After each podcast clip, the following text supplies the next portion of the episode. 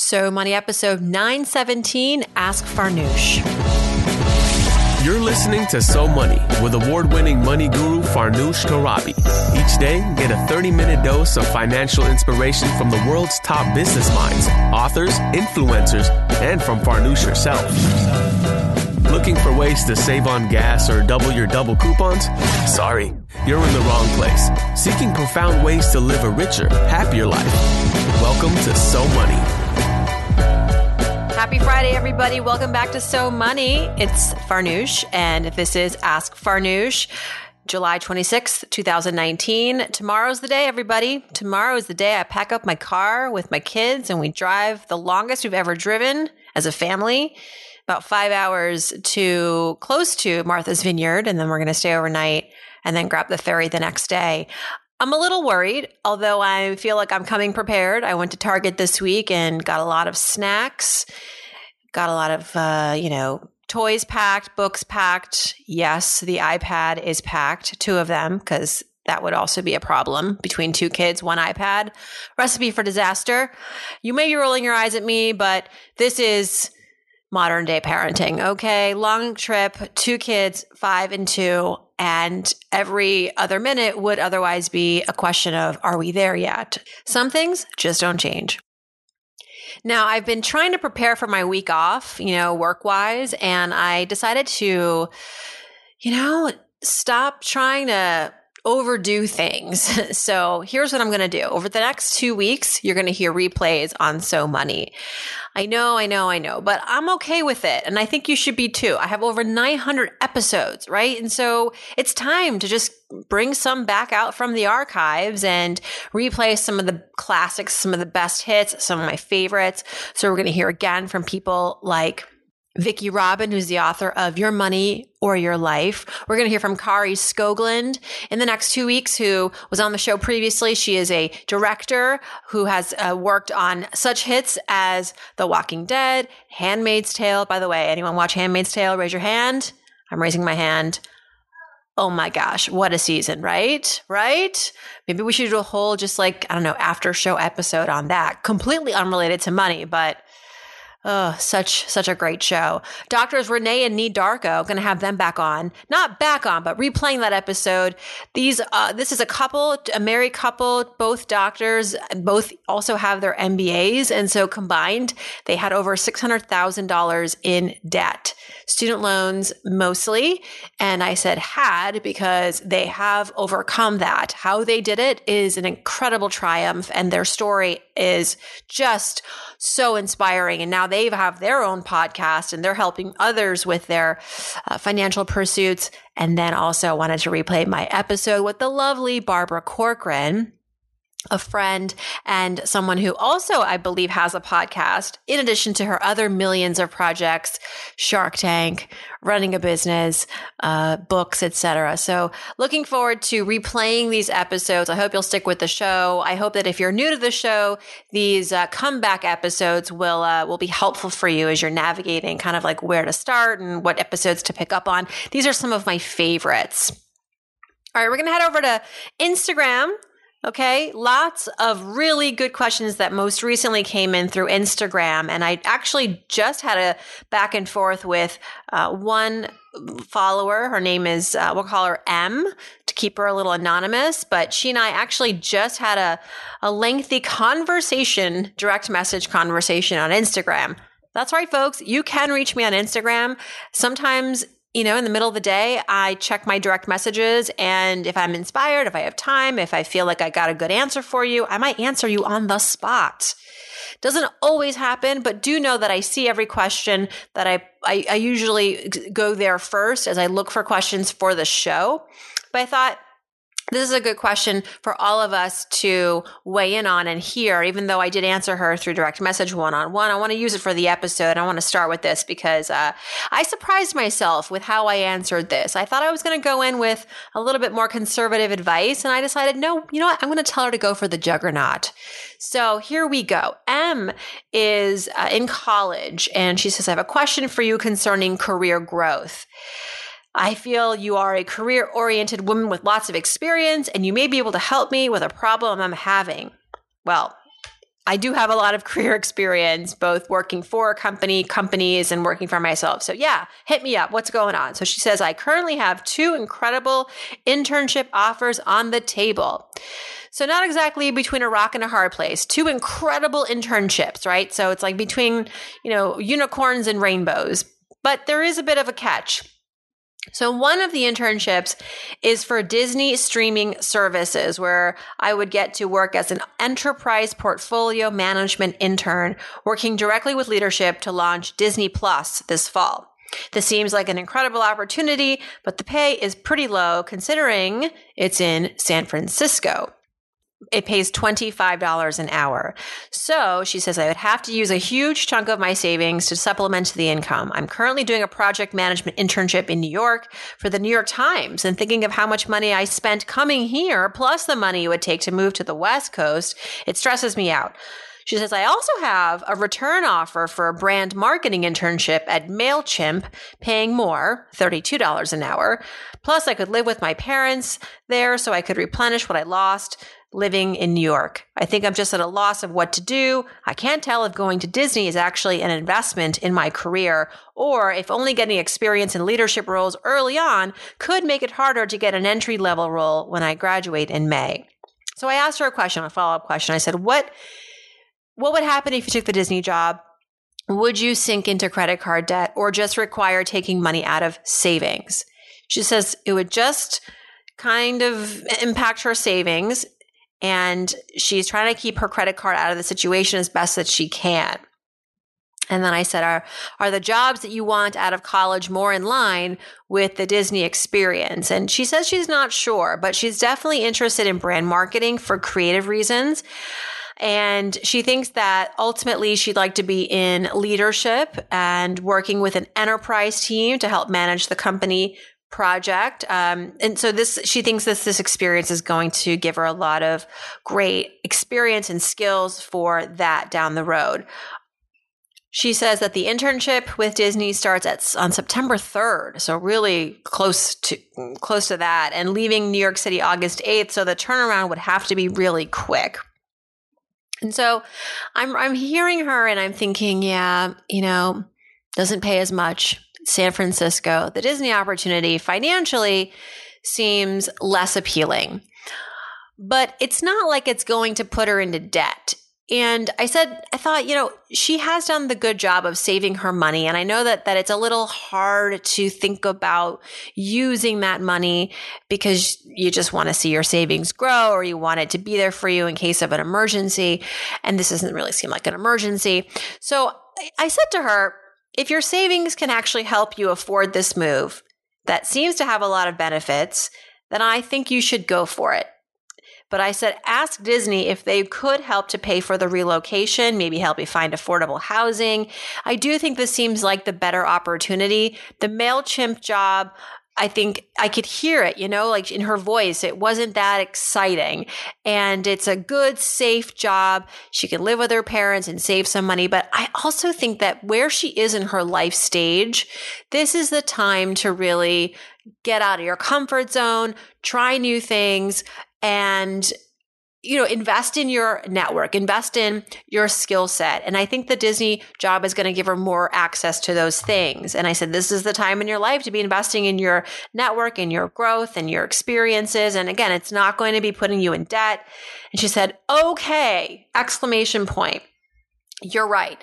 And she said, you know what? Disney might actually offer a stipend or something. I just have to ask the recruiter.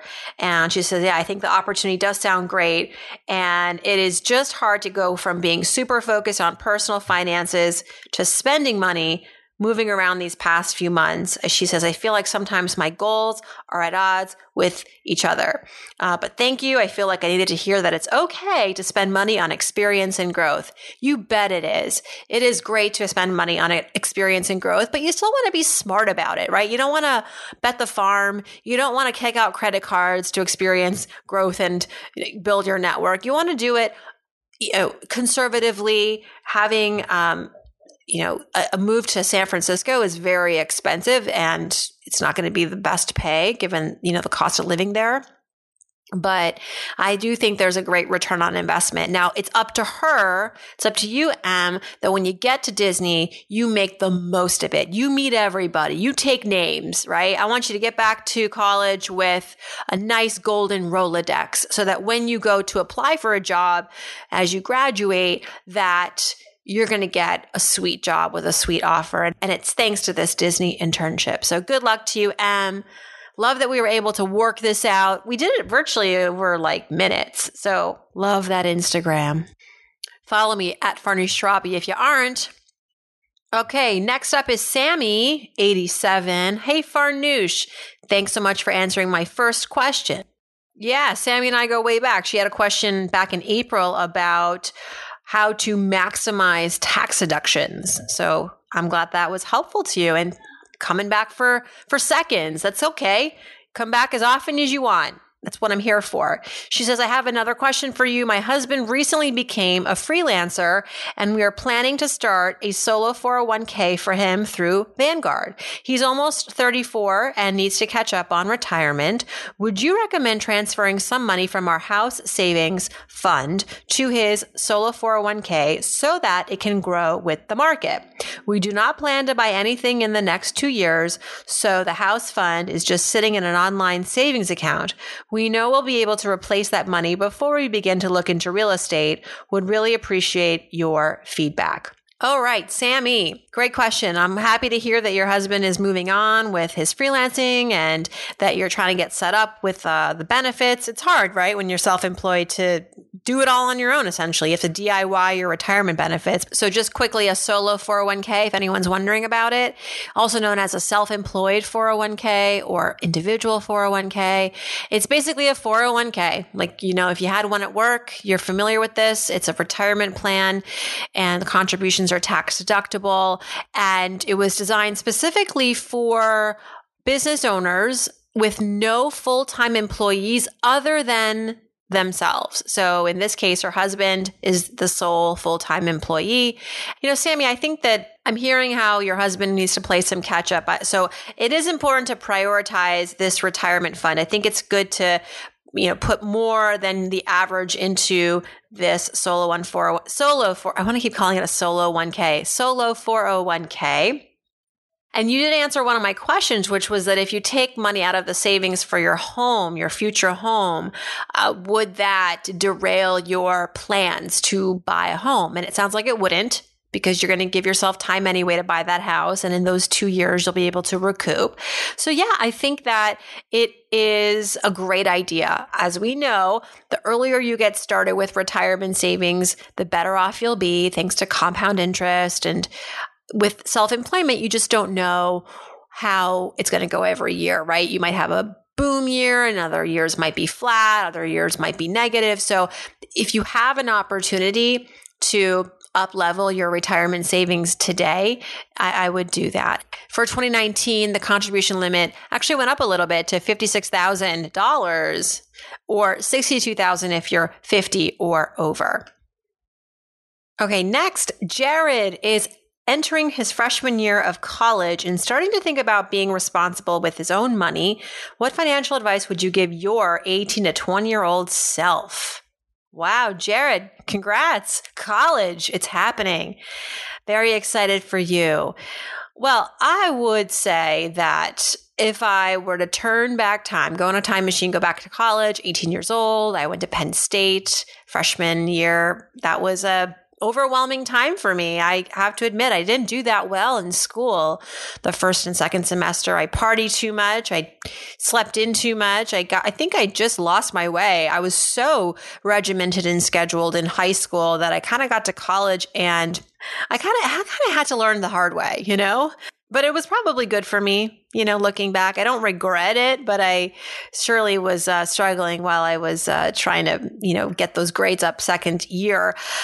That's not going to happen to you. That is not what this is about. This is about how you're going to be super successful in college. And I think one of the keys to that is being really mindful of your circle of friends. I'm telling you this, Jared.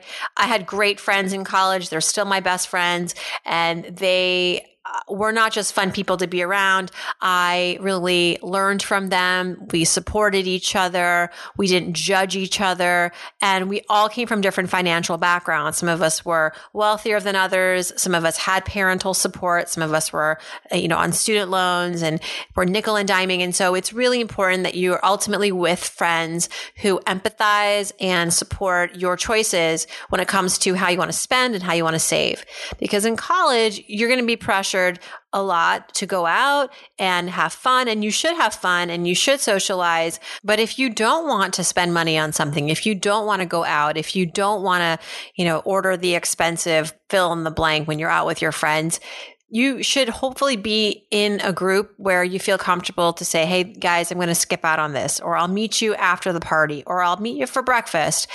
That you can still do you while still having a close group of friends. And you want to just get your side salad, whatever. Like uh, that is important. You need to find your people so that you can do you.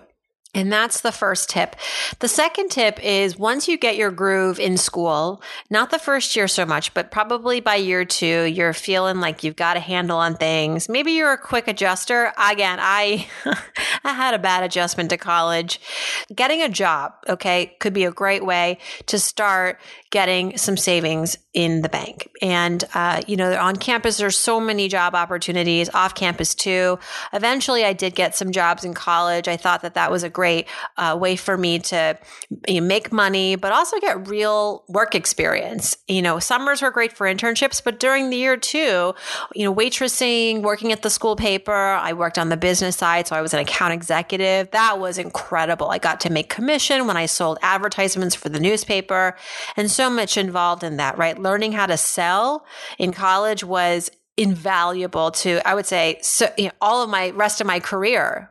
If you can get some experience selling something i would do it. You learn a lot about yourself and you develop skills that are just again invaluable and lastly one thing that i if i could go back in time and teach myself this early on i would track your spending. Track, track, track your spending. I made the big mistake of using my ATM receipt as my financial planner. I would get the receipt and say, you have $119. And I'd go and I'd spend $119. But I didn't realize because the ATM isn't updated in real time or doesn't tell you the future that there were some deductions that were on their way that hadn't hit my bank account yet. So actually I have less than $119. I have more like $50. And so I came home one day and opened up my bank account and it said that I had negative, you know, $200 in there because of all of the over withdrawal fees.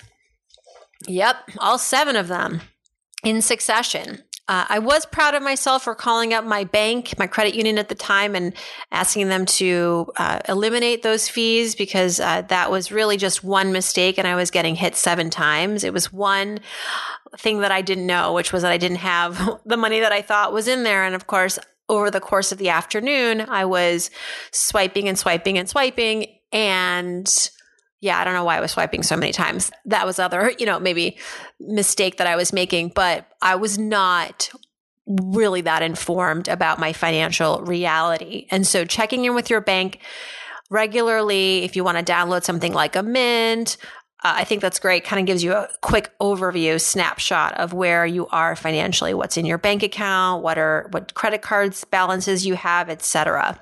I would also say if you're going to if you're going to have any student loans going into college, just be smart about them, know what the balance is going to be before you graduate, know what the terms are so you can make a more informed decision when you graduate as far as, you know, the job to take, and how to budget and all of the things. Because if it's going to be a lot, then you know you're going to have to make some uh, some choices when you graduate to pay down that debt. That's a whole other episode. I've got I've done a lot of episodes on debt, student debt, but probably will do a lot more. It's not going away. So good luck to you, Jared, and thanks for your question. Ah, college, the beginning of the rest of your life. It's going to be good. It's going to be good, Jared. Okay. More questions on Instagram. This is from Sean. He says, My wife and I recently refinanced into a 30 year mortgage at three and three quarters of a percent. That's really good, by the way. That's great, actually. You know, I can I just pause here for a second? Interest rates are going south. Where are we in the economy? You know, this time last year, all it was we were talking about was, you know, how interest rates were going to go up. The Fed was going to raise rates. And that was a little bit of a precautionary, you know, time because we're thinking, oh, if rates go up, housing's going to go down. That's kind of generally what happens. Rates go up, the price of housing goes down.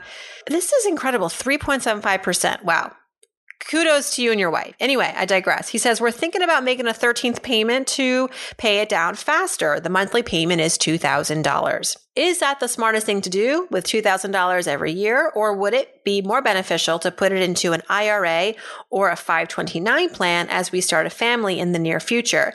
He says, We've already got 401k set up. The emergency fund is established. We do have plenty of student loans at about 5% interest.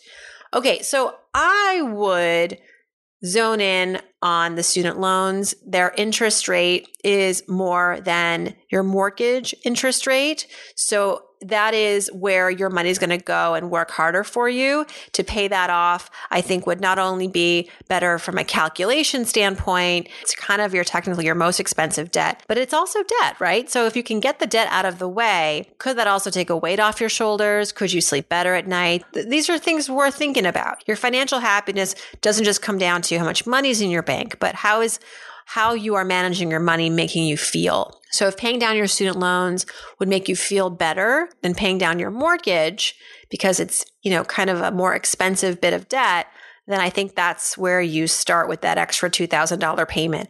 Very important too. Anyone listening, they want to pay down debt. They want to put extra payments towards a debt.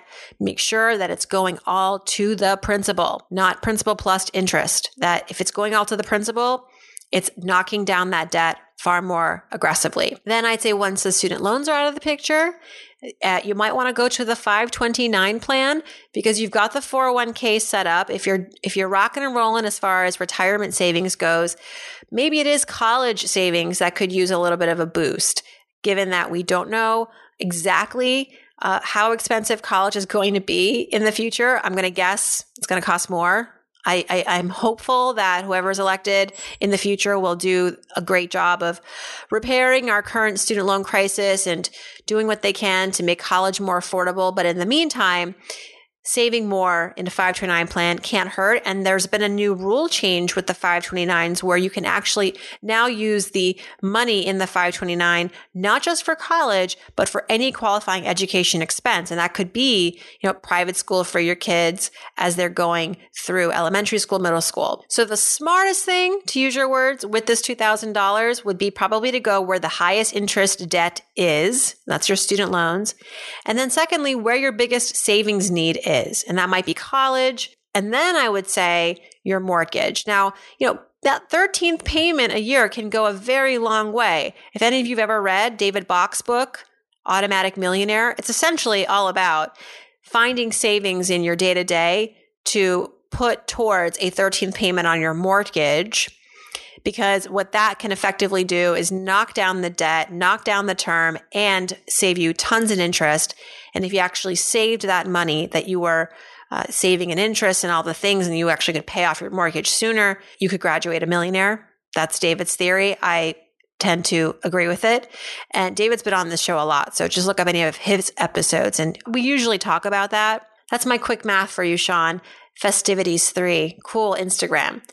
You actually reached out earlier back in April and said that uh, you just wanted to let me know that since listening to the show, your wife was able to renegotiate her raise from 2% to over 14%, and that you were able to bump your credit score higher and that you've refinanced your student loans. Best of luck with their pop up. You said, Yeah, I was in the thick of Stack's house back in April, and we are working on our next cities. Uh, but thank you so much. And it's so nice to know that the show is making an impact and that uh, I've got fans in Pittsburgh. I'm familiar with Pittsburgh, you know, lived in Pennsylvania. My husband's from Pennsylvania. went to Penn State. My good friend lives in Pittsburgh. Great cost of living you guys have there in Pittsburgh. Wish it was closer to New York. Thanks, Sean. All right. Noor has a question, or rather a suggestion for me.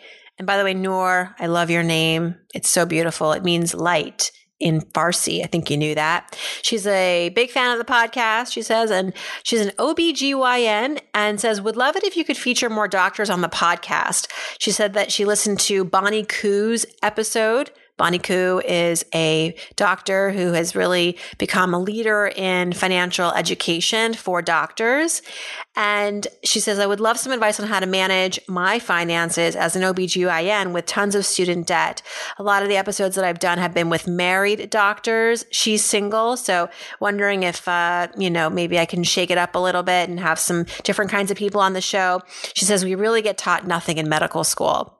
Well, you hopefully get taught something, right? Because you spend so many years in school. It's so much money. I know it's it's a very unique, right? To be in your shoes. A lot of doctors we uh, we respect them right because they go through so many years of school and it's such a hard profession and it's such a dedicated profession and how do we reward them we give them hundreds of thousands of dollars in student loan debt and you know, hopefully over the course of your career, you'll make lots of money and it won't be such a burden. But when you're first out, it's a lot. It's a big sticker shock. And I do, I have had a lot of doctors, not a lot, but I've had a number of doctors on this show where we have talked specifically about this. So there was Bonnie Koo.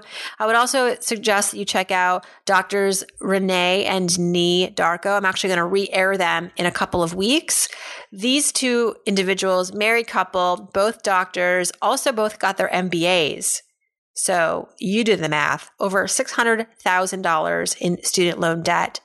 And they got out of that, which is heroic. I mean, that is just heroic. And we talk about the exact steps that they took. Uh, we also had on the show Dr. Peter Kim who was or is an anesthesiologist and a real estate and passive income professional. So he runs passiveincomemd.com. And to get over the hump of his debt as an anesthesiologist, he had many, many, many loans. He started to explore real estate as a side hustle.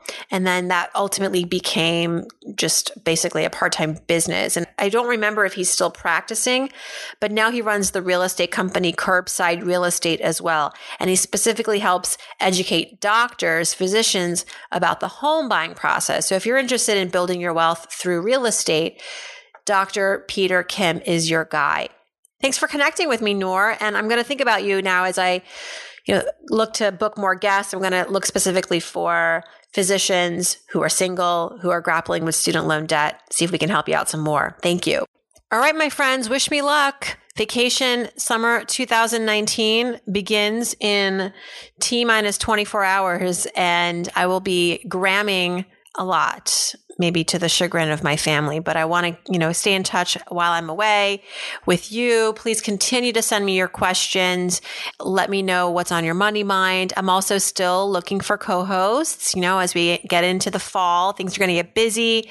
If you want to, you know, share the mic with me because you've just you love the show or you want to give us some of your insights about money and how to money, you can let me know through Instagram. You can also go on somoneypodcast.com and click on Ask Farnoosh and drop me a note there. Thanks for tuning in, everybody. Happy weekend, and I hope your weekend is so money.